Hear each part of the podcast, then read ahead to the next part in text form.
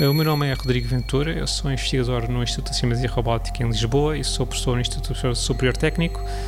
Tenho estado a colaborar com o MIT na, no programa MIT Portugal, onde temos tido um conjunto de projetos Seedling que nos têm permitido testar uh, métodos em robôs em microgravidade, em particular robôs na Estação Espacial Internacional.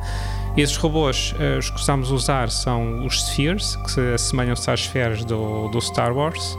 Uh, e temos estado a focar em métodos para na mobilidade, em particular no controle de formações, que é o problema de ter um conjunto de robôs em uma determinada formação e também em como lidar quando há falhas na, na propulsão.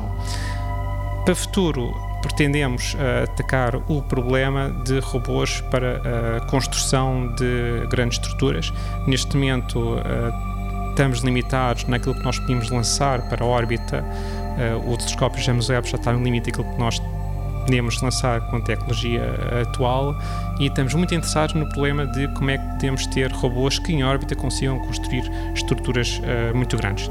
Também estamos muito interessados numa estação espacial que está a ser desenvolvida, que é a Deep Space Gateway, que vai estar na órbita uh, na Lua, que estará grande parte do tempo sem a presença humana e onde esperamos poder contribuir com algoritmos uh, a nível de inteligência artificial para que os robôs possam operar autonomamente dentro da estação espacial, em particular no transporte de cargas e, e, e outras tarefas.